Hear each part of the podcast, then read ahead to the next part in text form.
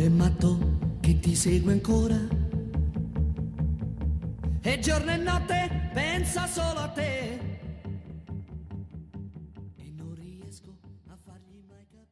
Merhabalar, Mezele bölüm 4 ile karşınızdayız. Mezele'nin bugünkü bölümündeki eşleşmemiz 2008-2009 Liverpool vs. 2013-2014 Liverpool.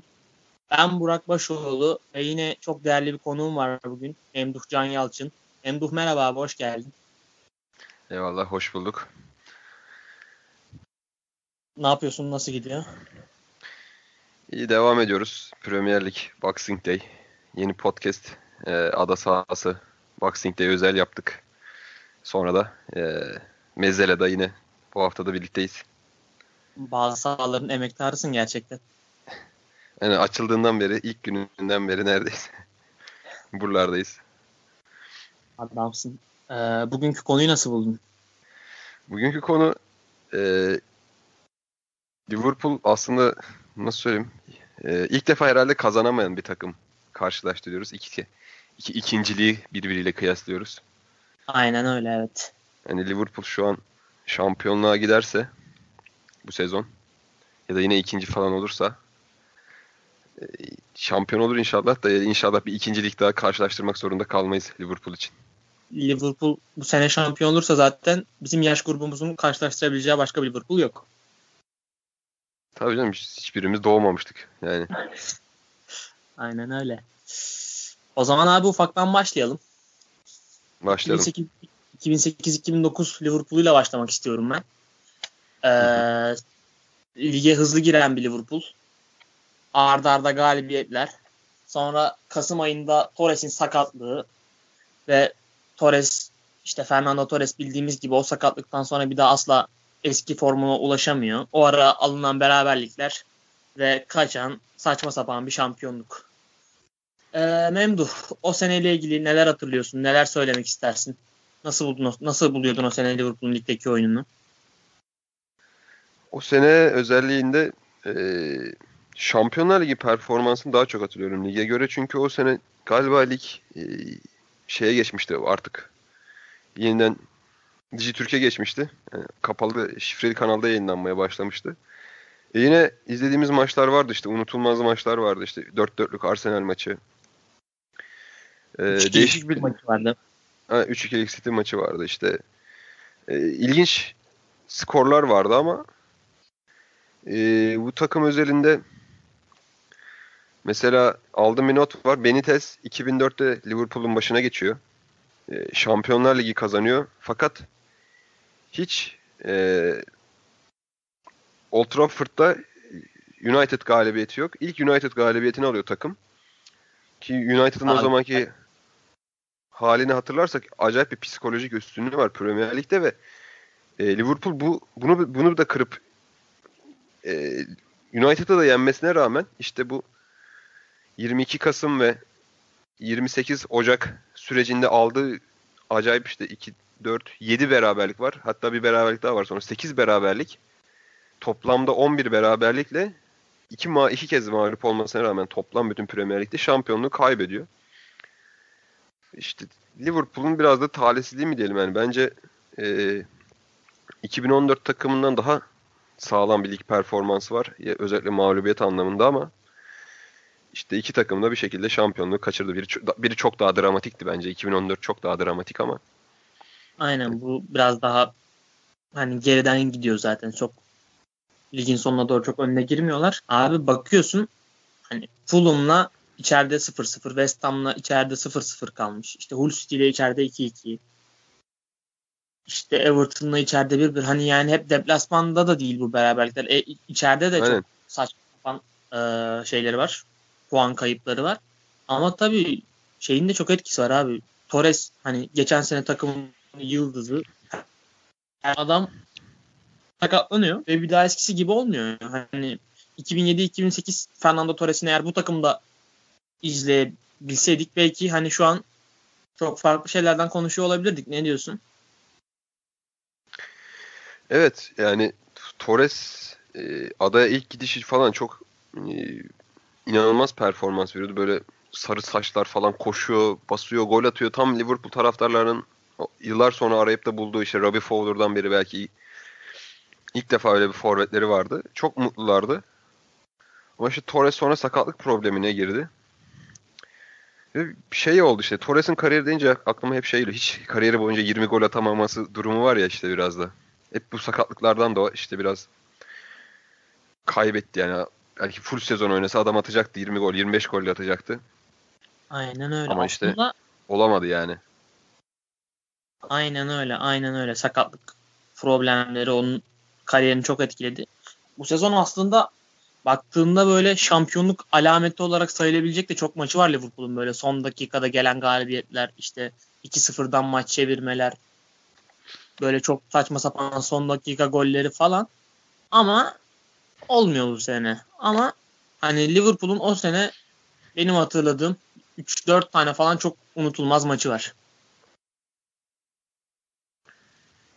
Yani evet iyi maçlar iyi maçlar çok var da işte sonu sonu kötü bir son yani. Aynen. Mesela Manchester City 2-0'dan gelip 3-2 yendikleri bir maç var. Manchester City'nin kadrosuna yavaş yavaş yatırım yapmaya başladığı zamanlar. O işte Robinho'lu, Adebayer'lı falan kadro işte. Hı hı. Zabelata'nın Tabi Alonso'ya saçma sapan bir girişi var. O kırmızı. Oradan maçın son saniyede 10 dakikada 3-2'ye gelmesi falan. Çok özel maçlar ama işte e, sonunu getiremiyor. Aslında sonunu getiremiyor ortasında yaşadıkları Aynen. puan kayıpları onları buraya sürüklüyor. Yoksa Aynen, ligin hani ortalarda- son, son 11 haftasında 10 galibiyeti var Liverpool'un. Evet işte aynen aynen çok doğru. Şey bir, bir beraberlik var. Ee, 4-4 Arsenal hani Premier Lig efsanesi. Bir de Middlesbrough mağlubiyeti var. Ondan sonra işte son mağlubiyeti de şeyde alıyorlar. 1 Kasım'da. ee, aynen 1 Kasım'da falan alıyorlar. Takım çok iyi takım da işte öyle bir United vardı ki o zaman da işte şu anki City yani şu an City biraz tökezliyor ama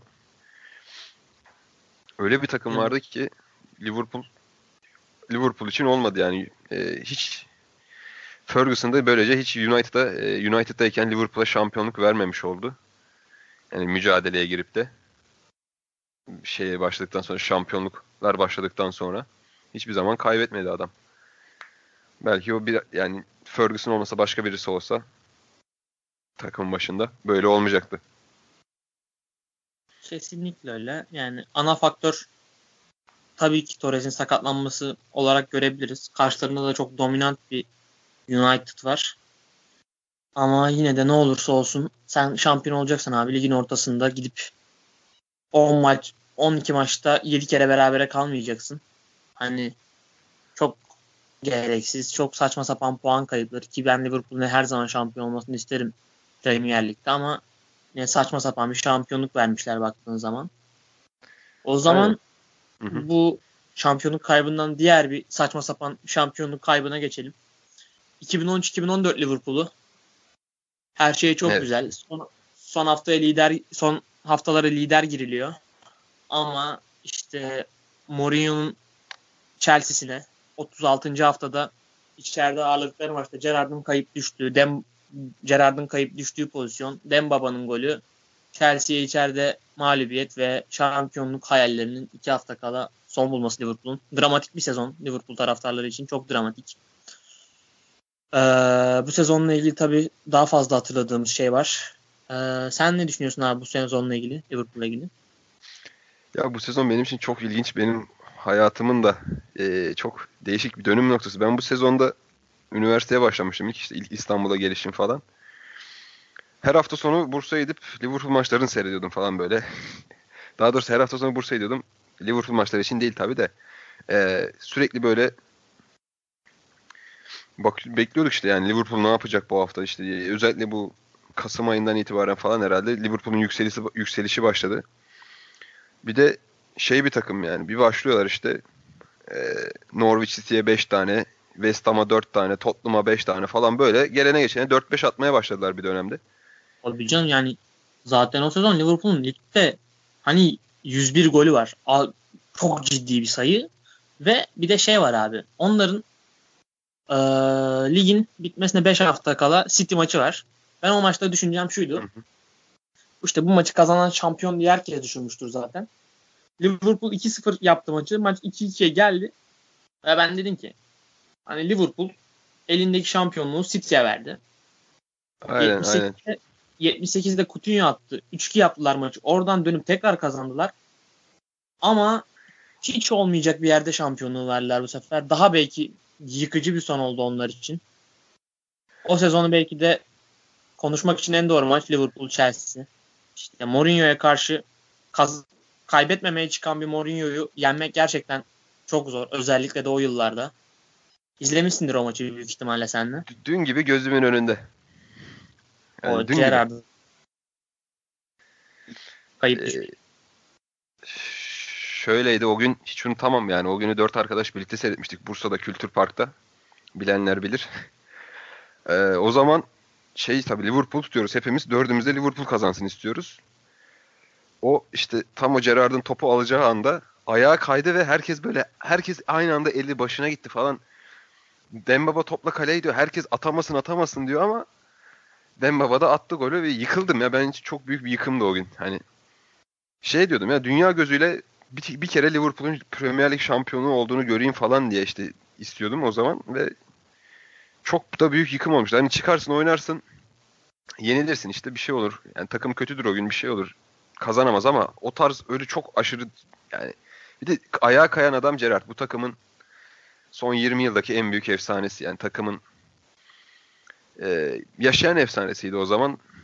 Sahadayken işte Şampiyonlar Ligi'ni kazanmış efsanevi bir şekilde 3-0'dan 3-3 İstanbul'da. Bir kere de Premier Lig şampiyonluğu görmeyi çok hak etmiş bir adam. Ama işte o anda ayağa kaydı ve şey oldu ya çok büyük bir yıkım. Ben Gerrard'ın yerinde olsam mesela hala düşünürüm. Aklıma geldikçe böyle kötü olurum yani. Bence o da düşünüyordur kesinlikle yani. yani çok çok dramatik bir son. Yani film yaz film yazsan senaryosu hani çok klişe olmasın diye böyle yapmazsın senaryosunu. Anlıyor musun? Yani orada düşen adam Gerrard olmaz falan ama gidiyor en bayrak adam düşüyor orada ya şampiyonluğu veriyorsun. Kadar Aynen, hani, aynen tam film gibi. Yani filmde de olsa dersin hani o kadar da olmaz ya falan dersin Aynen. yani. Aynen aynen kesinlikle ya. Ve o sezon hani Liverpool sezon başında Liverpool'un şampiyonluğu oynayacağını da kimse tahmin etmezdi o senin başında. Çok öyle iyi de bir kadroları yok yani o sezon. O şa- savunma dörtlüsü iyi değil. Orta saha üçlüsü yani işte öyle çok iyi değil. Yani Suarez yani o takımın %80'i Suarez'di zaten o sene. Aynen. Aynen. Ya şey e, takım kurulduğunda 2009 ta- kadrosu da öyle yani. Takım kurulduğunda şampiyonluğa oynar diye değil yolda e, ta- maçlar ilerlerken takım şampiyonluk yoluna giriyor bir anda. E, zaten ikisinde de belki o yolda o kararın verilmesinden dolayı belki de takım işte şampiyon olamıyor aslında. Sezon başı şampiyon olacağız diye yola çıkılsa daha farklı işler olabilir. Bu sezon öncesi e, biz aslında şeydi böyle arkadaşlarla Xbox ve PlayStation'da oynarken ben hep Liverpool'u alıyordum. Neden bilmiyorum yani o ara. Çok hoşuma gidiyordu. İşte Coutinho, Suarez, Sturridge falan. Sterling. Aynen Sterling şeydi daha e, düşüktü yani o zaman daha yeni giriyordu kadroya. Bebe, bebeydi o zamanlar biraz. Yani oyunda da özellikleri düşüktü. Ben böyle şey oldu işte arkadaşları böyle takımla yenmeye başlayınca sezon başlayınca da bir takip etme ihtiyacı hissettim. Acaba bu takım nasıl oynayacak gerçekte diye. Çünkü transferler falan yapılınca. Ve öyle de takım kazanıyor, güzel oynuyor, keyifli oynuyor. Hani hiç kimse beklemiyordu herhalde. Brandon Rodgers'tan da böyle bir şey de beklemiyordu. Çok sempatikti o dönem için takım. Çok da büyük hayaller kurdurmuştu herkese ama harbi şey yani tam film gibi bir hayal kırıklığı sonunda. Aynen abi ama yani Brandon Rodgers teknik direktör tabii ki etkisi var da ben o yani şampiyonluk kovalama hikayesinin %90'ını Suarez'e yazarım ya. O kadar ben öyle bir hayvani bir forvet performansı hatırlamıyorum. Çok çok uçuk bir şey san, santrafor performansıydı ve hani geçen sezon ondan sonraki sezon her şey aynı. Sadece Suarez gitti ve bitti yani Liverpool. Evet işte Suarez'in ya ben şeyi çok net hatırlıyorum böyle bazı maçlar vardı Sterling yeni yeni oynuyor. Suarez böyle 3 kişiyi falan geçirip Sterling'in ayağına pas veriyordu. Gol atsın diye. Abi dışarı falan vuruyordu. Adamın yüzünün halini görüyordum böyle şok geçiriyordu ya. ya Aynen tek başına öyle. free kick'ten gol atıyordu, alıp gidiyordu. Her şeyi yapıyordu ya adam. İnanılmaz bir adamdı. Çok acayip golleri de var zaten o sene. Hani belki şampiyon olsalar o da gitmezdi şeye Barcelona'ya. O hayal kırıklığı da belki gitmesinde etkili olmuştur. ki futbolcuları etkiler aynen böyle. aynen ya bir de bir de 2014 Dünya Kupası'nda sonra gidip Chiellini'yi ısırmıştı falan. Gerçi o transferi de Barcelona'nın cesaret yani e, madde vardı sözleşmede eğer birini ısırırsa falan yaptırım olacak diye. Evet, O ara öyle şeyleri vardı yani. Evra ile falan yaşadığı sıkıntılar vardı işte ırkçılık. Ee, Evra bana ırkçılık yaptı dedi. Suarez bunu hiçbir zaman kabul etmedi. Kesinlikle. Aynen. O Chiellini ısırması çok saçmaydı yani o olaydan sonra. Hakikaten Şey, orada ya Uruguay'da- ısırmak nedir arkadaş? Kim Uruguay milli takımdayken aynen Dünya Kupası'nda e, ikinci tur maçı mıydı? Neydi o zaman işte? Şey abi grup maçıydı. Gruptan çıktılar o maçtan sonra ama şey oldu işte Suarez'siz Kolombiya'ya 2-0 yenildiler. Suarez olsa o kadar rahat yenilmezlerdi. Aynen o da var doğru. Ama o Kolombiya'da güzel sempatik takımdı. Tabii tabii. tabii. İyi James falan iyi takım. O zaman abi e, bu şeyi konuşalım biraz da. Bu 2008-2009 takımının Şampiyonlar Ligi'nde çok da uzun olmayan bir macerası olmuştu aslında. Gruplara da böyle çok kötü başlamadılar ama sonrasında ikinci turda Chelsea eşleşmesi. Aynen, ikinci çeyrek Yok, finalde pardon, pardon, pardon, çeyrek pardon. finalde Chelsea ile eşleşiyor. Burada Real Madrid eliyorlar işte deplasmanda 1-0 içeride 4-0 sonra Chelsea eşleşmesi ve çok da güzel bir eşleşmeydi ya o maç. Sen de hatırlıyorsundur 4-4'lük maçı. Hı hı. Ki Liverpool böyle beklenmedik yerlerde beklenmedik sonuçlar almayı seven bir takım ki maçın ilk 30 dakikasında 2-0 öne geçince hani ben de dedim yine o zaman aklımda dedim hani gene dedim Liverpool galiba bu saçma sapan eleyecekler galiba Chelsea'yi dedim ama sonrasında Chelsea izin vermemiş. Chelsea de o zaman iyi bir takımdı. Hatırlıyorsundur o maçı. Aynen aynen. O, o sezon güzel maçlardı da benim aklıma şey var mesela. Ee, İspanya futbolunun kat ettiği mesafe mesela. O dönem için Liverpool e, 1-0 ve 4-0'la geçebiliyorken Real Madrid'i o, o dönem yaş Real Madrid biraz e, problem içindeydi. Biraz sıkıntıları vardı. Ama şu an düşünebiliyor musun mesela yani herhangi bir İngiliz takımının İspanyol takımını böyle Atletico Madrid dahil işte Atletico Madrid zaten atılmaz da 1-0 ve 4-0 eleyip geçebilmesi şu an için çok zor. Buyur abi. Bir şey Aynen sanki. Aynen öyle.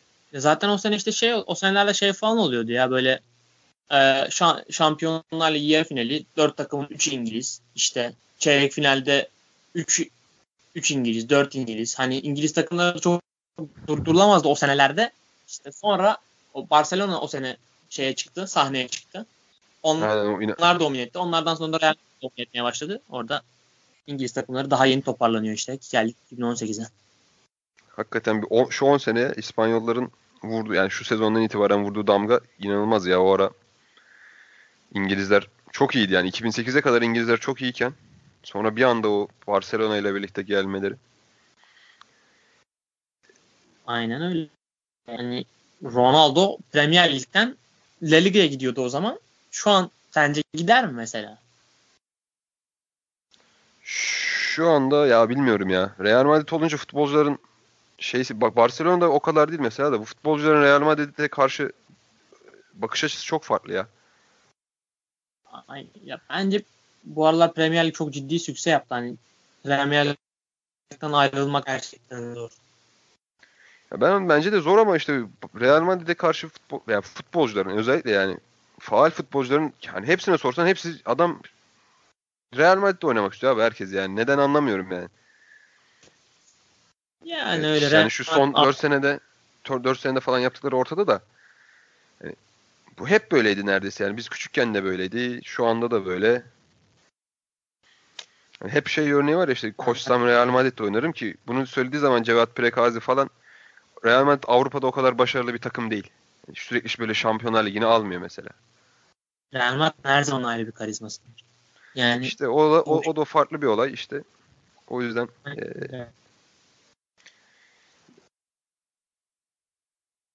şimdi e, kadrolara mı geçiyorduk? Niye geçiyorduk şu an? Ee, abi ben klasik soruyu sorayım.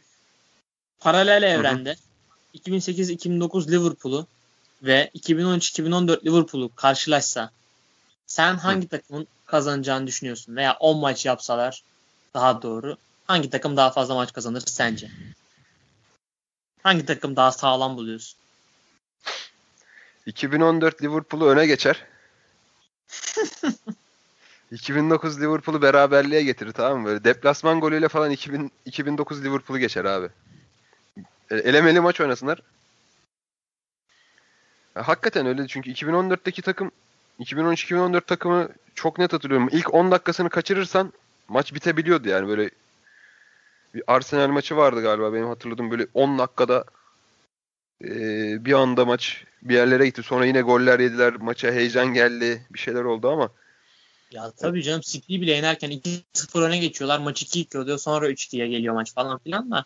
Ama o takımın çok inanılmaz bir ofansif gücü vardı. Ama mesela o takımın sıkıntısı da şeydi abi. Öne geçtikten sonra o baskı bittikten sonra skoru tutmada problem yaşıyorlardı. Eğer geri gelinebilecek bir skor varsa. Aynen.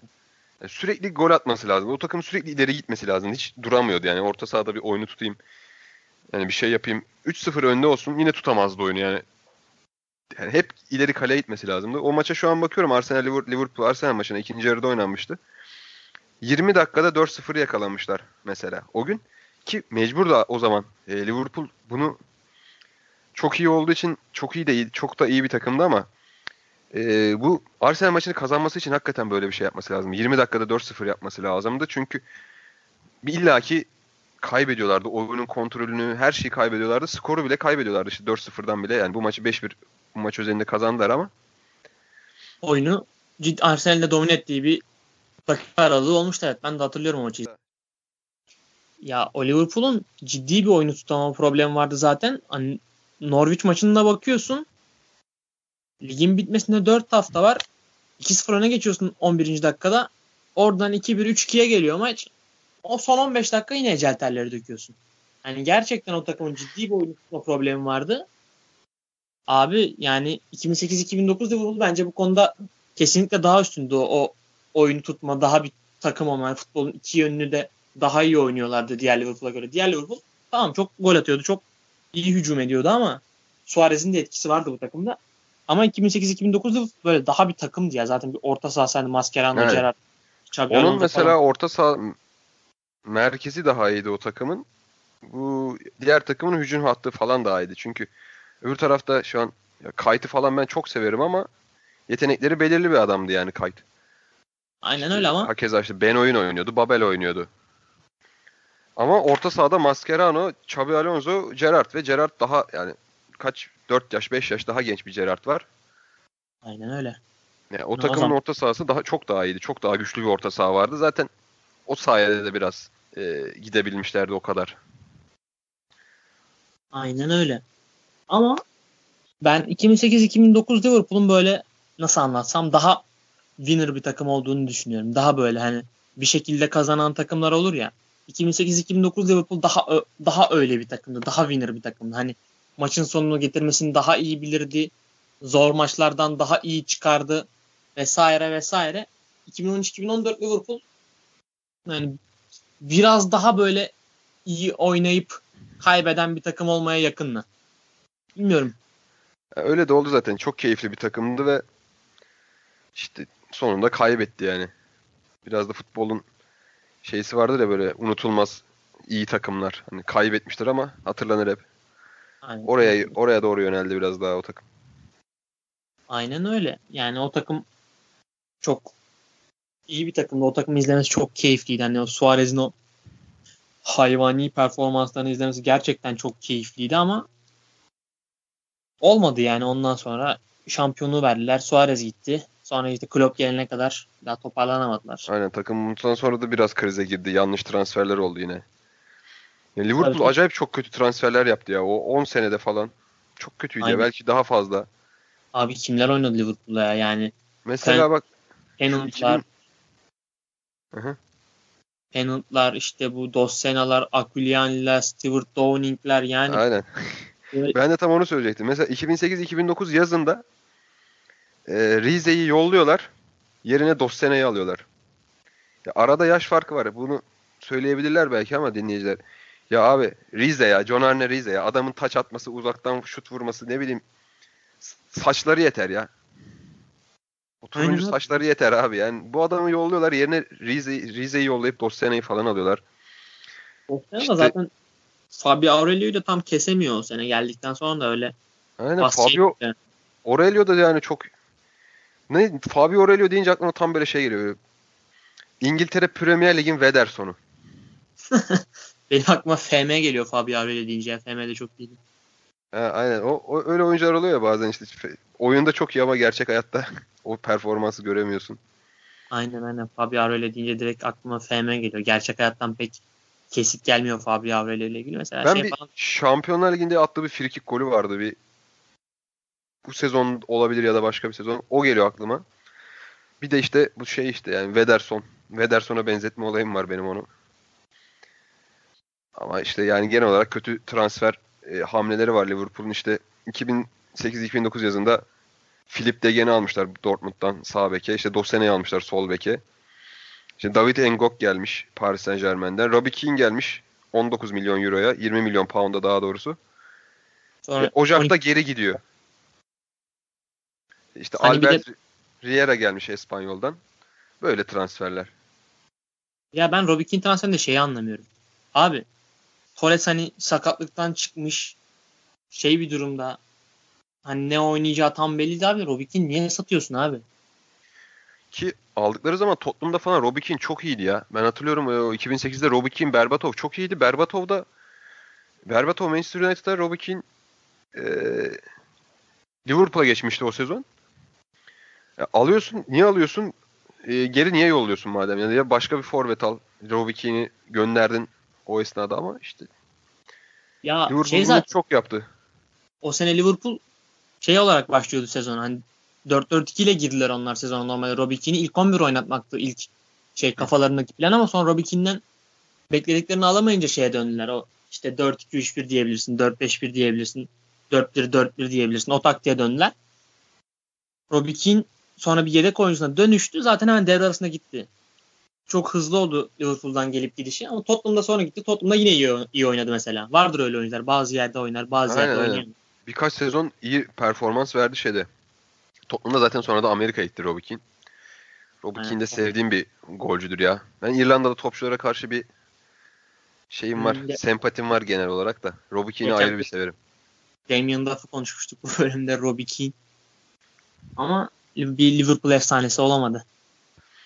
Aynen. Aynen hiç olamadı. Yani 7 numarayı giyip de bu kadar e, etkisiz olabilen çok az oyunculardan biri. Suarez mesela şeydi yani 7 numaranın hakkını veren oyunculardandı. Aynen öyle. Liverpool için en, en önemli numara en önemli formalardan biridir yani 7 numara. Kesinlikle öyle. Ya yani bilmiyorum 2008-2009 takımına gerçekten ya ciddi yazık oluyor ya o hani Torres'in sakatlanması falan çok kötü denk geliyor. Bilmiyorum ben o takım için hani 2013-2014 kadar üzülüyorum en az. Memduh biraz istersen e, taktiksel karşılaştırmadan şeye geçelim. Oyuncu bazında karşılaştırmaya geçelim bu iki takımı. Geçelim abi. Ee, abi en olası eşleşme Suarez vs Torres. Hangi taraftasın? Suarez. Yani Suarez gerçekten o Liverpool'da oynadığı sezon ve sonrasındaki iki sene tartışmasız dünyanın en iyi forveti oldu. Eğer Torres sakatlamasa belki Torres de olur olabilirdi. Ama sakatlandığı için o ihtimali asla bilmiyoruz. Kesinlikle Suarez Torres'in kariyeri boyunca hiç çıkmadığı bir seviyeye çıktı bana göre. Aynen. Ee, oyun içinde Torres'e göre bence daha farklı özellikleri vardı. Daha artıları vardı Suarez'e, Suarez'in Torres'e göre. Yani oyun içinde daha fazla vardı diyebilirim Suarez için. Aynen Torres- aynen. Biraz daha golü koklayan, gole yakın ama oyun içinde çok fazla hani görmediğiniz görmediğimiz tipte santrforlardandı. Tabii ki yani Torres de çok büyük bir golcü. Liverpool için çok önemli. İşte 2007-2008 performansı çok efsane. Ama abi Suarez yani Suarez'in 2014 2013-2014 Suarez performansı benim e, hatırladığım hani sezon olarak top 5 forvet performansına kesinlikle gider. Kesinlikle yani. Aynen yani geçen sene Salah da çok gol attı mesela. Suarez'den fazla gol attı ama o bireysel performans yani o bambaşka bir şeydi ya. Adam bakıyorsun böyle acayip alakasız kaleye çok alakasız bir yere topu alıyor. İki kişinin arasından geçiyor. Bir ver kaç yapıyor. Gidiyordu Sarıç'ın önüne bırakıyordu ya da kendi bitiriyordu. Bir anda takım gol atıyordu yani. Hiç hiç hiç anlamadığım bir şekilde. Ee, Aynen. Abi zaten Suarez gitti o takımdan herkesin performansı düştü ya. Takımda Sturridge'in de performansı düştü. Sterling'in de performansı düştü. Coutinho'nun da performansı düştü. Hani hiç kimse kendini bulamadı bir daha Suarez gittikten sonra o Liverpool'da. Gerçekten Aynen, inanılmaz de sistem. Ya kendi de oynuyordu, arkadaşlarını da oynatıyordu. O açıdan yani 31 gol attı eyvallah ama bir o kadar da işte 21 gol Sturridge ona da attırdı. İşte 9 gol 9 gol Sterling. Yani boş kaleye attırdı Sterling'e yarısını belki. İşte Coutinho 5 gol atmış, Skirtle 7 gol atmış o sezon. Yani toplamda çok golcü bir takım ama işte Suarez olmadan kesinlikle bu, bu goller atılamaz ya. İnanılmaz oyun içindeydi. Aynen. Yani asistlerde de- çok öndeydi falan filan. İnanılmaz bir sezondu ya. Kesinlikle. Abi bir de Suarez adına. yani Torres'i de çok gömdük gibi olacak ama öyle değil aslında ama Torres de çok iyi hazırlayıcılarla oynadı ya. Yani hani kanat Torres'in dönemindeki kanat oyuncuları işte Benoy'un, Riera işte sol kanatta hazırlayıcı nitelikli oyunculardı. Arkasında Gerrard, Xabi Alonso, Mascherano bunların hepsi asist özelliği olan oyuncular. Hani Suarez bu kadar çok yetenekli oyuncuyla aynı anda oynamadı. Bu kadar çok pasör oyuncuyla aynı anda oynamadı. Torres bu yandan da daha avantajlıydı Suarez'e göre. İşte Torres'in de en verimli çağıydı ama işte biraz sakatlık yani. Torres'te şöyle Torres bir de durum mi? vardı. Bence fizik gücü fizik gücü yerinde olduğu zaman çok etkiliydi. Ama mesela işte bu Suarez'de olan tek başına bir e, yaratma veya arkadaşların da oynatma durumu onda çok yoktu. O biraz daha bitirici bir adamdı. Aynen öyle. Hak yeme durumu yok yani bence Torres'in performansı da çok iyi ama Suarez'inki başka bir yer. Yani Suarez'inki başka bir şey. Yani O başka bir seviye bir- yani. Kimsenin hakkını yemeyelim. Aynen. Şey doğru diyorsun ya yani Suarez biraz daha böyle lider karakterli, daha güçlü karakterli bir oyuncuydu. E, Torres'te Torres'te o fazla yoktu. Torres kendi işini çok üst düzeyde yapıyordu ama takıma katkısı o seviyede değildi. Bir de şey abi e, hani sakatlık olur da yani sakatlıktan sonra bir daha dönememesi de garip değil mi o eski haline? Ya ondan sonra zaten işte o Chelsea transferi falan sonra bitti adam tamamıyla ya. Chelsea'de hiçbir şey veremedi. Aynen. Ee, bir tek Atletico'ya geri dönünce biraz bir şeyler oynayabildi. O da Atletico'nun sisteminden kaynaklı bence biraz da. Ama sonra o sakatlıktan sonra o, o tamamen bir kariyer çöküşe geçer mi? Geçti yani bu kadar. E, Euro 2008 performansı falan da çok iyiydi. Torres'in 2010'da şeydi işte kadroya işte forvetsiz oynuyordu İspanya. Aynen öyle. Yani, abi Suarez hani nasıl diyeyim? 2014-2015'te Barcelona'da Me- Messi, Messi ve Messi kadar neredeyse etkiliydi. Gerçekten çok etkiliydi. Yani Suarez ciddi santrafor tanımını değiştiren oyunculardan diyebiliriz Suarez için. Ya işte her şeyi yapabilen forvet. Bu son El Clasico'da attığı bir hem kafa golü mü vardı ya? Bir de ortası vardı Aynen. böyle. He- her şeyi yapabiliyor ya. O, o çok acayip bir yere getiriyor işte o adamı. Yani şut atıyor, free kick atıyor, komple. Kafayla gol atıyor, çalım atıyor, arkadaşına gol attırıyor yani. Her şey var adamda. Abi Su- Suarez nasıl diyeyim? Suarez'le oynarken Suarez'i yıldırmak kolay değil. Hani karakter olarak da Uruguaylı oyuncu böyle mücadeleci, savaşçı, kolay kolay yılmaz. Hani şey, o böyle bir hırçınlığı da vardı Suarez'in. O da onun oyununa pozitif yan, şey oluyordu, katkı sağlıyordu. Suarez biraz daha böyle şey çocuk. Temiz yüzlü ya Torres böyle yani. Çocuk aynen. Ya Torres, Suarez'in ruhunda bir kavga var DNA'sında. Torres daha böyle temiz yüzlü böyle ne bileyim iyi aile çocuğu şeysi var. Aynen efendi adam. Böyle Su- Yani Suarez efendi adam. 2-3 it, ittir kalktır şey yapar biraz pısar. Suarez'i ittir kalktır o seni ısırır sonra. aynen öyle, aynen öyle. Çok doğru. O zaman yavaştan Suarez Torres'ten şeye doğru geçelim. Kanat oyuncularına doğru geçelim. Ee, 2008-2009'da kanat oyuncular işte for oyuncular diyebiliriz. 2008-2009'da daha böyle çizgi oyuncusu tipinde Benoyun ve Kite vardı. Hı hı. 2013-2014 Liverpool'unda da onlara rakip olarak Sturridge ve Sterling'i seçtim. Hı hı. Ee, abi bu iki oyuncu bu hani ikişer oyuncuyu karşılaştırırken hangisi hangi tarafa daha yakınsın takıma katkıları, oyuna katkıları, kendi bireysel yetenekleri bazında? Her ne kadar kayıtı çok sevmiş olsam da hatta kayıt o zaman işte hep şeyi düşünüyordum Türkiye'ye gelse keşke falan diye. Sonra geldi Fenerbahçe'ye de. Hani, e, ki genelde Fenerbahçe benim sevdiğim yabancıları alıyor. E, o zaman verim alabildiği bir tek kayıt var herhalde benim sevdiğim yabancılardan da. Kayıt çok iyi olmasına rağmen abi ben öbür taraftayım yine. Çünkü ya o adamlar harbi daha üretken adamlardı ya. Biraz daha daha yetenekli demeyeyim de nasıl söyleyeyim topla ilişkileri falan daha iyiydi ya böyle. O yüzden onları biraz daha tutuyorum yani Sturridge'i ve Sterling'i.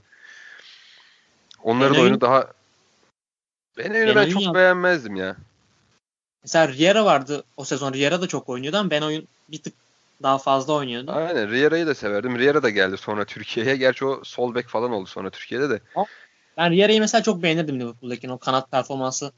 Aynen. İlk geldiği sezon ben de çok beğenirdim Liverpool'da. Hani ya tam bir kanat oyuncusu çünkü yani şey. Mesela şu an artık o kanat oyuncuları şeyden silindi. Oyundan silindi artık. Kanat oyuncusu diye bir şey yok. Kanat forvetler var artık. Ama Riera o böyle 2000'li yıllardaki kanat oyuncusunun tam bir şeyiydi ya. Yani Prototipi böyle. Prototipi aynı prototipi daha doğru kelime. Aynen böyle e, daha çok orta açayım, pas vereyim. İşte savunmasından yana bir sıkıntın olmaz böyle. Geri gider, gelir falan. O tarz adamlardı bunlar ve şu an hakikaten dediğin gibi öyle öyle deyince aklıma ilk bir yani diyorum Perisic falan var işte orta saha biraz daha bu zaman o bile yine ne kadar golcü bir adam. Forvet'e daha yakın. Şu an öyle çok birden aklıma gelmedi hakikaten. Kesinlikle abi. Abi şey ya o işte maçların özetlerini tekrar izlerken tamam Liverpool'un o kanat organizasyonlarına falan bakıyorum da böyle gerçekten futbol değişmiş ya yani. O son 10 senede cidden çok büyük bir değişim Aynen var ya. futbolda. O işte Bak- topa sahip olma anlayışı çok değiştirdi oyunu. Şu an çok farklı bir şey izliyoruz yani her takım biraz artık daha fazla topa sahip olmak istiyor bir şeyler. O eski tempoyu da biraz düştü zaten. Dikkat edersen Premier Lig'de eskiden çok gitgelli maçlar olurdu. Yani Şu an daha şey- böyle topa sahip olayım kafasında herkes. Bir de eski maçlardaki şey dikkatini çekiyor mu? Eski maç, maçlardaki o boş alanlar. Ha, aynen. Hani artık böyle boş alan bulmak futbolda gerçekten çok zor. Kendi, kendi kendine yaratman lazım o boş alanı senin. Bir hızlı paslaşarak, Aynen. arkadan kaçırarak. Ya, ya takım bir oyuncuya alan yaratacak ya oyuncu tek başına çalım atarak kendine bir alan yaratacak. Ama Yoksa- eskiden daha böyle buyur Rahat. abi, devam et. Rahat, geniş alanlar bulabiliyordum futbolla. Ee, bu şeyde ben de senin gibi kayıtı ne kadar daha çok sevsem de Sturridge ve Sterling'e daha yakınım ve Sturridge hani o sene gerçekten bir şey seviyesine doğru gidiyordu. Ama sonrasında o da hani bir Sturridge bir star olmaya yaklaşmıştı sanki o sene değil mi? Hani o dansı. Yaklaştı da abi adamın işte sol sol dizi yani gösteriyorlar ya böyle ka- kaç kere ameliyat olduğunu falan. İzin vermedi abi adamın sol diziye izin vermedi yani. Gerçekten vardı çünkü potansiyel ya Sturridge'de. O da işte süratliydi, şeydi, bitiriciliği iyiydi. Aynen. Ama işte o da çok sakatlandı işte. Yapacak bir şey yok işte. Bu sakatlıkta futbolda hani bütün bir kariyeri böyle alıp bir yerden başka bir yere götürebiliyor işte. Staric'te olduğu gibi işte Van Basten'de olduğu gibi gencecik yaşta futbolu bırakabiliyorsun falan. Ya kesinlikle öyle ya. Yani gerçekten üzücü ama ben şeyi de çok sevmiyorum yani. Şimdi o adam işte sakat olmasaydı yıldızdı. İşte o adam sakat olmasaydı o takım şampiyondu. O takım o adam sakat. Hani bilmiyorum varsayım konuşmayı çok sevmiyorum futbolda. Çünkü Yani yapacak bir şey yok. Sakat adam sakatlanıyor yani. Ne yapabilirsin? Onun da fizyolojisi belki el vermiyor bu kadar üst düzey. aynen abi yani Mücadeleye. sonuçta oyuncu özelliklerine bakarken onun sakatlanma eğilimi de bir onun bir özelliği. O özelliği kötü demek ki. Anlıyor musun? Aynen. Ya da bazı şey oluyor işte darbeye bağlı oluyor. Yani senin ayağın kırılıyor, bir şeyin oluyor. Bağların kopuyor ya da yapacak bir şeyin olmuyor. Ee, o zaman bu tarafı da Sturridge ve Sterling ikilisinden daha pozitif yaklaştık. 2013-2014 Liverpool yine daha önde burada da. Hı hı. O zaman orta sahalara geçelim. 2008-2009'da Mascherano, Xabi Alonso, Gerrard vs. yine Gerrard, Henderson ve Coutinho. Abi hani bunun çok fazla tartışmaya gerek yok abi. Xabi Alonso, Mascherano ve Gerrard orta sahası nedir yani? Müthiş bir orta Aynen. saha. Ya şöyle anlatalım. Xabi Alonso Real Madrid'e gitti. Mascherano Barcelona'ya gitti. Aynen. Gerrard da Gerrard da- Liverpool, Liverpool'da Liverpool efsanesi olarak futbolu bıraktı. Gerrard da o sene 24 gol attı yani. Hani. Aynen aynen yani tüm kulvarlarda 24 gol attı. E, ligde de 16 gol. Yani Torres'ten çok gol attı ligde o sezon. Ben kesinlikle 2009 orta sahası. Müthiş ya yani. Abi hani o şey hatırlıyor musun? Mascherano ile Tevez'in ilk çıktıkları Dünya Kupası 2006 Dünya Kupası'nı. He, evet. Şey West Ham'a gitmişlerdi işte. West Ham'a gitmişlerdi sonra.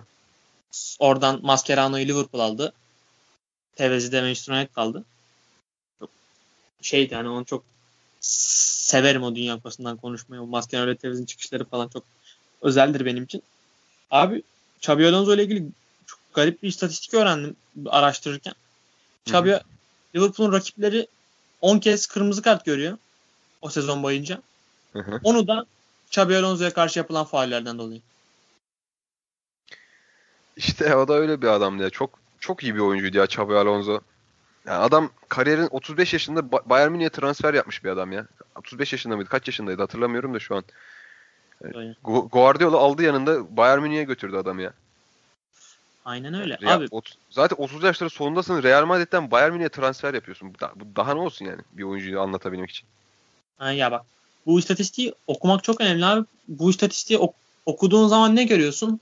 Demek ki rakipler her zaman Liverpool'da en sert olunması gereken oyuncuyu Xabi Alonso görmüşler. Oyunun içindeki Aynen. lider demek ki topu yönlendiren adamı o olarak görmüşler ki bu fauller hep ona yapılmış. Evet. Pasın kaynağına öldürmeye çalışmışlar resmen yani. Aynen ama işte öldürmeye giderken kendileri ölmüşler.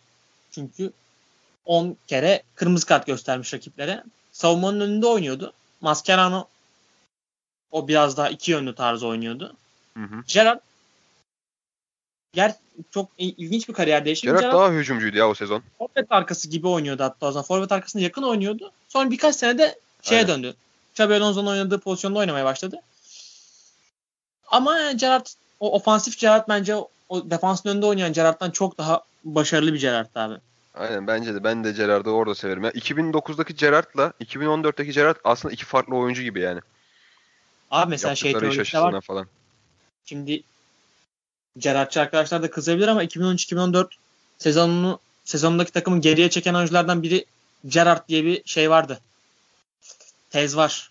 Şey, Tez var mı? futbol arasında. Çünkü şey yani o takım oyunu tutamıyordu.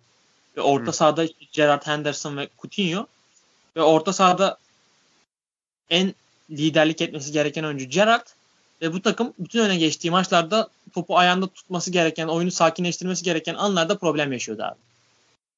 Ya işte belki de o eskiden kalma alışkanlık. O geriden oyun kurma, oyun temposu ayarlama durumu farklı bir şey ya. Gerrard Aynen. Lampard mesela hiç o işe bulaşmadı yani. Hiç geriye gitmedi hiçbir zaman. Doğrusunu da yaptı. Gerrard da belki alışamadı o role yani. Çünkü Gerrard'ın daha hücumcu bir rolü vardı her zaman. Daha kale önünde şut atan, gol atan bir adamdı. O da işte zaten bedelini ödedi işte savunmanın önünden top alırken. Şampiyonluğu kaybettiler. Aynen. Gerrard adına. Yeter yani. O da ona yetmiştir yani. Şampiyonluğa mal oldu. Henderson hala Liverpool'da zaten. Benim öyle Çok Aynen. ağım şahım beğendiğim bir oyuncu değil. Ama belli bir standardı var. Şu an Liverpool'un kaptanı zaten. Hani şey böyle fiziksel olarak falan güçlü bir oyuncu. Ciddi dinamizm katıyor oyuna ama oyun içinde bir çok bir artısını göremiyorum yani Liverpool'da. Ya, Çok şu an savunma- hala neden? Savunma amaçlı kullanıyor daha çok Klopp onu şu an ya. Geçen Şey bir ist- istatistiki vardı. İşte City maçında galiba 14 tane falan top kazanmış.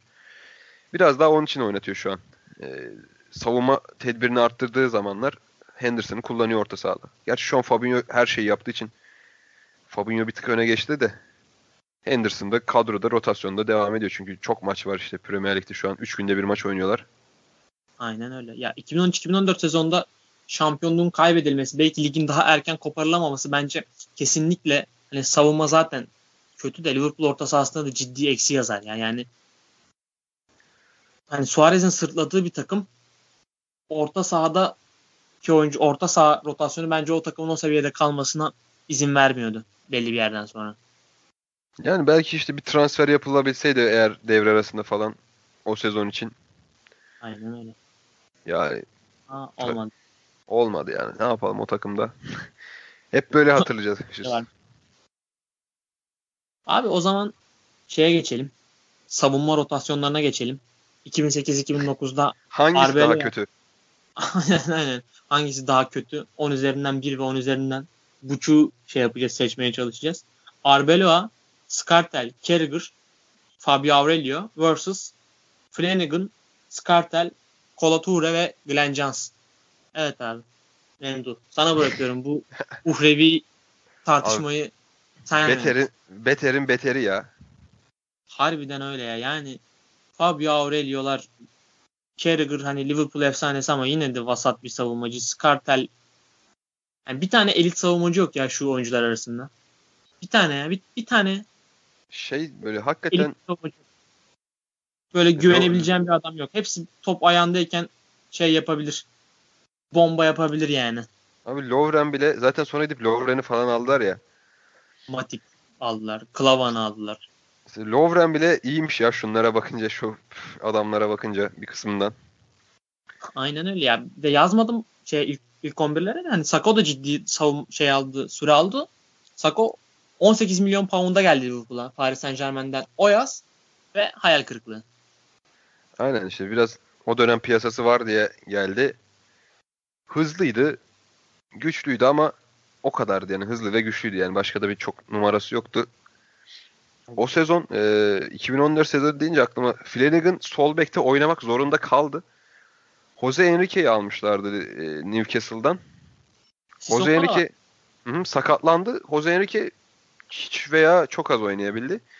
Sissoko kiralandı. Sissoko da işte galiba şeyin devresi olması lazım e, Sako'nun. E, Sissoko şu an Türkiye'de oynuyor. Kariyerine Türkiye'de devam ediyor. Zaten geldiği noktadan anlayabiliyoruz. Aynen. Fabio Aurelio Liverpool'dan sonra kayda değer bir kariyer yok. Bir Arbeloa sıçrama yaptı. Liverpool şeye gitti mi? Real Madrid'e gitti. Ama Skartel- Arbeloa da bence yani sırf İspanyol diye gitmiştir Real Madrid'e ya. Başka bir Evet. performansı yoktu yani. şey bir adam değildi yani öyle bekte çok dikkat çeken hani savunma özellikleri fena değildi ama ağır bir oyuncuydu Arbeloa. Peki mem neyse Memdu. Hangisi daha kötü abi? Hangisi daha kötü? Ee, vallahi hangisi daha kötü? Bilemedim ya. Ee, şu an önümde ikisi de açık. Ya, 2009 takımı daha az gol yemiş galiba. Aynen. O yüzden ee, 2014'de daha kötü diyorum. Ama ikisi de yani birbirinden beter. 2014 daha kötü diyelim. Ben de yani, yani aynen yakınım mantıklı ya. Doğru. Hani onlar çünkü ciddi hani belli bir stoper ikilisi bile yoktu o sezon. Skartel Toure oynuyordu. Skartel şey oynuyordu. Sako oynuyordu falan filan böyle enteresan bir savunma hattı var. 2014'te Ager'de daha duruyordu değil mi takım? Daniel Ager vardı hala. Duruyordu duruyordu. Ager de duruyordu aynen. Ya. Ager de oynuyordu bu arada arada. Ya hepsinin işte hepsi ya sakatlık problemi var ya bir şeysi var. Kolo Ture çok yaşlıydı, çok ağırlaşmıştı, çok kötü oynuyordu falan filan yani. Hepsini toplasan bir buçuk stoper falan ediyordu işte. Yani şu an herhangi birini Van Dijk'ın yanına koysan onun bile performansını düşürürler. Harbi. O yüzden bir şey demiyorum artık. Van Dijk şey ya zaten. Fabrikada falan üretilmiş o adam. Normal anadan babadan olma değil yani. Peki o zaman Memduh. Burada da 2013-2014 daha kötü dedik. Daha iyi dedik diye şimdi 2008-2009'u övmeyeyim. Ee, Reyna vs. Mignole. Bu eşleşmeye ne diyorsun abi? Yine işte yani Değil mi değil mi? Yine bir yani hangisi daha kötü durum var. ya ama 2009 model Reyna biraz daha sakarlıklarını falan bırakmış mıydı tam hatırlayamıyorum şu an. Yani 10 sene geçti üstüne şaka maka bizde ben kendimi böyle durumlarda artık lan o zaman hatırlıyorum çocuktuk şey yapıyorduk falan diye. Abi hatırlayamıyorum ama Reyna Abi- diyeyim. Reyna, Reyna daha iyi diyeyim ya Mignole'den. Mignole'nin çok abuk subuk işleri vardı ya o 2013-14'te.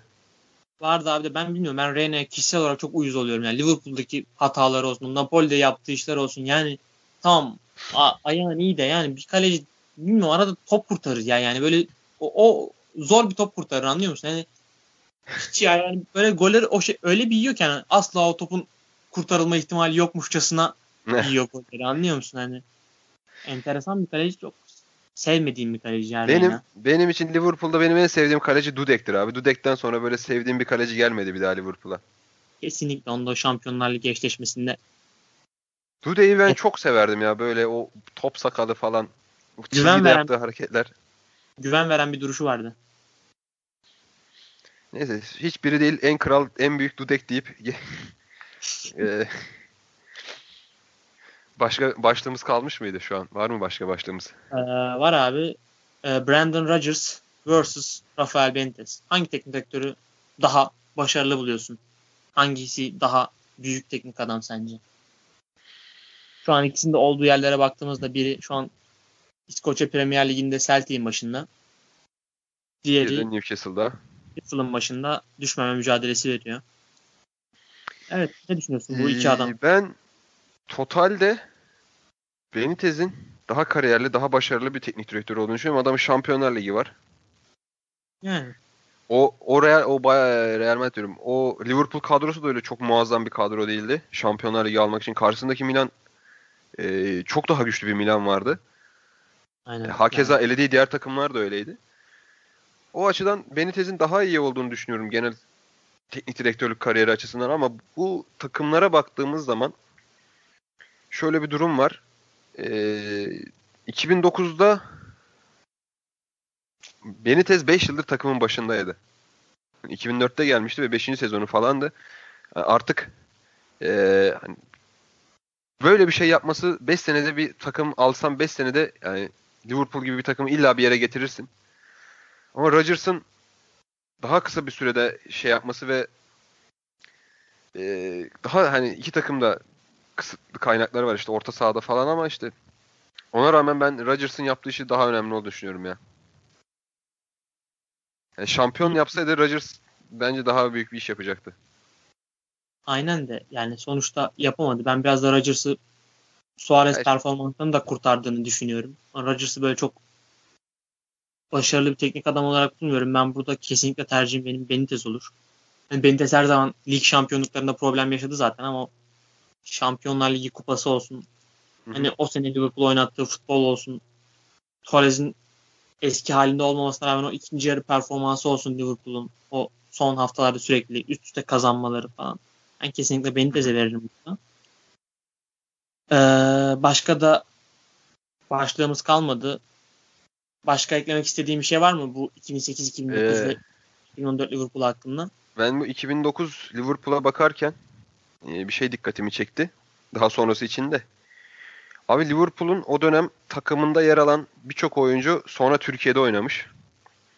Mesela Aynen. iki- 2009 e, 2008 yazında gelen Riera, 2007 yazında gelen Kite, e, Babel, Harry Kewell e, 2008'de ayrılıp Galatasaray'a geldi. Scott Carson 2008'de ayrıldı. Daha sonra Bursaspor'a geldi.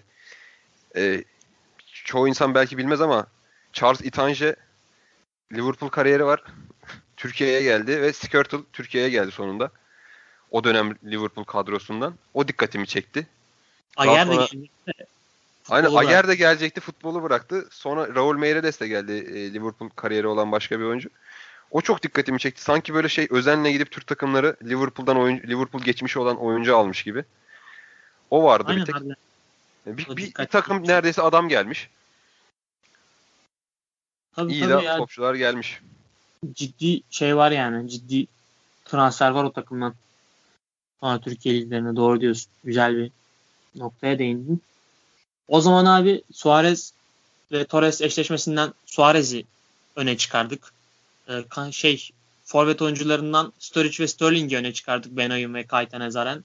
Orta sahada tartışmasız Mascherano, Xabi Alonso ve Gerrard üçlüsünü seçtik. Hı hı. Savunma dörtlülerinde şöyle bir baktık hangisi daha kötü diye uzun süre düşündük. Ama 2013 Hakikaten en zor en zorlandığım alan savunmada hangisi daha kötüydü ya? Benim de benim de şöyle düş- yaptıkları hataları işte kafamda bir tarttım falan. 2013-2014'ü daha kötü bulduk. Flanagan, Scartell, Colatura ve Glenn Johnson. Ee, Reyna ve Mignole'de anlaşamadık. Sen Mignole'yi daha kötü buldun. Ben Reyna'yı daha kötü buldum.